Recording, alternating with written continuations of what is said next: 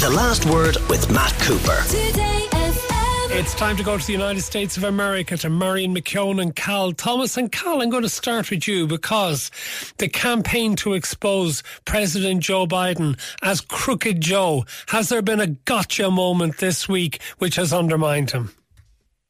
Well, Republicans think so, Matt. Uh, this guy, Devon Archer, who was a partner with Hunter Biden and a, a best friend uh, for many years, uh, testified before in closed session before the House Oversight Committee uh, yesterday. And uh, according to various members who came out, depending on who you believe, the Republicans said that the uh, evidence was overwhelming that he uh, he uh, Archer had uh, then Vice President Biden on the speakerphone more than 20 times. This would counter what uh, the Biden people have said and Biden himself that uh, he never talked to his son about business. On the other hand, the one Democrat who came out said uh, the the calls were nothing substantial; they were just uh, very superficial. We're going to have to wait for the transcript, which uh, could be out as soon as Friday, more likely next week, to see actually what was said. But I, I was reminded of something that the former White House press secretary Dana Perino said yesterday on television. She said, "When you take a job at the White House, you have to sign two documents." One is a promise to avoid a conflict of interest, and the other is to avoid the appearance of a conflict of interest. So I think what we have here is not the final evidence of illegality, but we have uh, some growing evidence of an appearance of illegality. Okay, but we don't have the transcripts as yet. But given that we know that Hunter Biden is at best a flake, what does that say about the credibility of his business partner, Devon Archer? How could anyone take anything he says seriously? Yes, well, of course, he has been sentenced to uh, prison for fraud, but that doesn't mean that uh, he hasn't told the truth. I mean, he was a business partner. He has come forward of his own volition, and uh, we'll see, you know, what the transcripts say. Now, I'm told that there are going to be other witnesses called by the Oversight Committee uh, to give testimony on what they know about uh, Hunter's business dealings with the Chinese, with Burisma, maybe with the Russians. So we'll see. We're just at the start of this, and uh, much more can come and probably will. Marion McKeone is a gotcha time. Well, a couple of things there. Firstly, we're not at the start of this. They've been doing this since the first day. Three different committees, the Oversight, the Ways and Means and the Judiciary Committee, they've all set up these sub-select committees. It was the first thing they did when, when uh, the Republicans took control of the uh, House of Congress in January. They have, we've heard this a thousand times that they've got the evidence, they've got the evidence. So far, all of these inquiries, all of these behind closed doors hearings have yielded nothing that they could use. And believe me, if there was anything, they would have used it already. Now, having said that, I think that Hunter Biden taking a seat on the board of Burisma, I have said this before, in 2014 when his father was vice president and was Obama's point man on stamping out corruption in Ukraine, was a disgrace. It was absolutely disgraceful. It should never have happened. Um, talk about the appearance of a conflict of interest. I don't know why Joe Biden, as vice president, didn't say you cannot do this. I don't know why Obama didn't say, do not let your son do this. But it, it was done. And now there's a big fallout over it. Uh, I disagree about Devon Archer. Now, again, I totally agree with Cal. What we heard was from, we heard from Marjorie Taylor Greene, who wasn't even in the room, saying, oh, yeah, yeah, there's enough for impeachment, there's enough for impeachment. And from Andy Biggs, who is not a credible congressman, and also from Jim Jordan. And we all know about Jim Jordan. Now, they came out and they claimed it was gotcha, but yet there was nothing that they said that suggested there was. Now, what Devon Archer said, according to the Democrat, and I'm not going to give him any more weight than the Republicans, Dan Goldman, um, is that Devon Archer said, yeah, you know, Joe Biden would call his son every day, and especially around the time when the, his brother was dying of cancer. And uh, sometimes he'd be at dinner um, or whatever, and he'd put him on speakerphone. Now, undeniably, Hunter Biden did this to try and make it seem like, oh, look, here's my dad, the vice president, on speakerphone. There's no doubt he used that to boost his own credibility. But according to Archer, from what we know, and this hasn't been denied by the Republicans. Uh, Joe Biden never discussed business. It was, hey, how are you doing? What's going on? How are you? Um, and, you know, so there was no suggestion that he was involved in business, but it doesn't matter because it looks horrible, but it's a long way from criminal activity. So I would say wait and see. Let's see the transcripts. But I think that the whole thing is a mess. Absolutely. And but about the hypocrisy in this, Cal, given that the son in law of Donald Trump, Jared Kushner, used his access and his role in the White House, for which he was totally unqualified, to parlay a massive investment fund out of Saudi Arabia. That's known. That's proven. Right. So how can that be okay to Republicans and Hunter Biden's behaviour not be?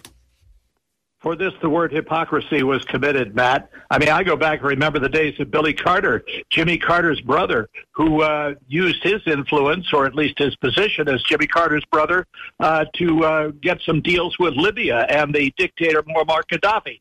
So this kind of stuff has been going on for some time. And, uh, is just the way of Washington, unfortunately. Uh, I, I don't know if there's going to be more coming out on this, but I certainly have never believed from the beginning that uh, Joe Biden never talked to his son about business. I'm not in political office. I talk to my two sons all the time about business and other things. I mean, that's just not credible. If you have if you have children, you're interested in what they're interested in and how they're doing, and are they prospering, and are they are they doing okay? Uh, it's just not credible. Okay, well, let's go on to other credible and incredible things. Uh, Marion, we have spoken previously about Joe Biden refusing to acknowledge his seventh grandchild. He seems to have put that right. Yeah, you know, I um this is again another sort of inexplicable, unnecessary mess. Now, I did speak to a former campaign staffer about this last week, and she said, "Look, it, it, he's just got a blind spot when it comes to Hunter. It's that's all that's to it. We can't talk to him. It's not a he's, you know, there there's no way of getting around this. And apparently, Hunter Biden decided he wanted nothing to do with this child of his, his daughter, who's now four years of age, um, who he had as a result of an affair with a woman in Washington, D.C. And so he decided that I'm not acknowledging this child, and therefore nobody else is. It's no excuse. Joe Biden, as a grandparent who has traded for decades on this uh, image as a benign patriarch, you know, a sort of a an empathic granddad who loves all his children, and it manifested in some really cruel ways. I mean, this is a four year old child. It's not it's just not her fault what what her parents did or didn't do, and and the fact that her father was addicted to drugs when she was conceived. Uh, Hunter Biden has behaved disgracefully about this child from day one. He denied his paternity; he was forced to take a paternity test. Then he kept denying it. Her mother tried to have her uh, be allowed to use the Biden surname. He just he disallowed that. He fought her on that.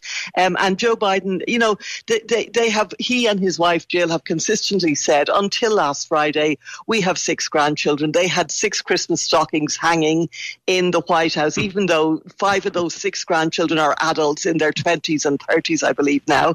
Um, and, you know, to snub this, this poor little four year old child in this way uh, is just cruel. It's like something that would have happened maybe 150 years ago. And it's so out of date. And as well, politically, it's stupid. There are 16 million single mothers in America. This is not a good look mm. for Joe Biden. Uh, so I'm glad that he put it right, but I think he only did it because he had to politically, uh, because the pressure was well, mounting. People were commenting on it. He was being mocked by the Republican candidates, and even Democrats were saying this isn't on. And pro Democrat writers like Maureen Dowd were saying this isn't on, and, and they were right. Okay, Carl, you want to get in there? Well, I just uh, say I think Hunter should be getting given some credit because he is donating a couple of his paintings to uh, the mother and to the daughter. So let's give him some credit for that because everybody wants a Hunter Biden painting, don't they? Okay, what about they're worth half a million? well, given that we spent time in Joe Biden and we started with him as the incumbent president, what about the man who might replace him? Because it's interesting to see that a lot of people have suspected, Cal, that Trump is running again as another grift to try and stop charges from brought against him, but in the event of various charges being brought against him, that he could raise money for his legal defence under the cover of a presidential campaign. But it looks like he's running out of money, that he doesn't can't get enough in to cover these enormous bills, Cal.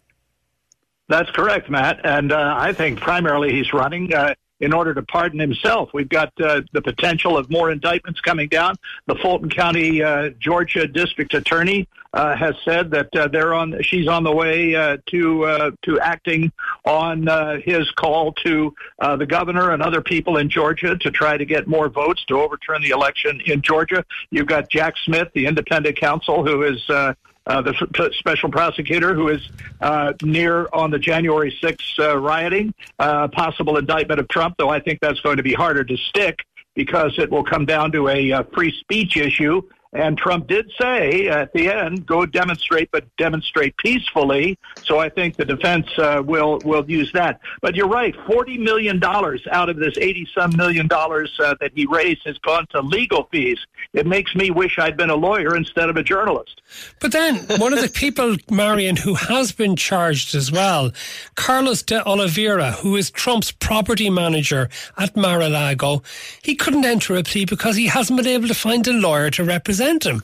Would that suggest that he doesn't have the money and that Trump, even for his own employees, doesn't actually pass on a few quid to help them at a time of need?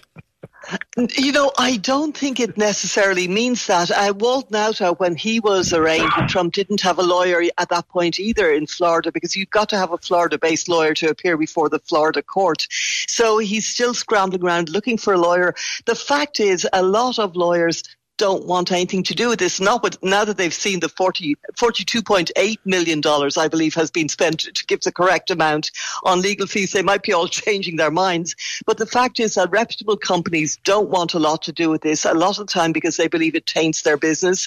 Trump is a terrible client. And previously, now that they all want money up front now, but previously he wouldn't pay them. He would stiff them.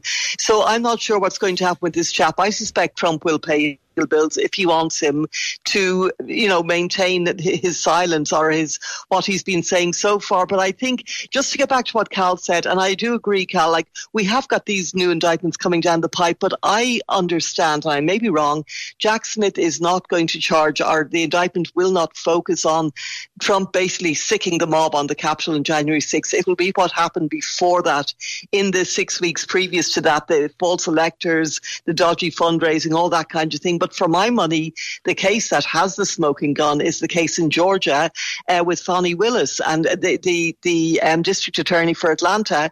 Uh, we have the phone call. We've all heard the phone call to the Secretary of State Brad Raffensperger.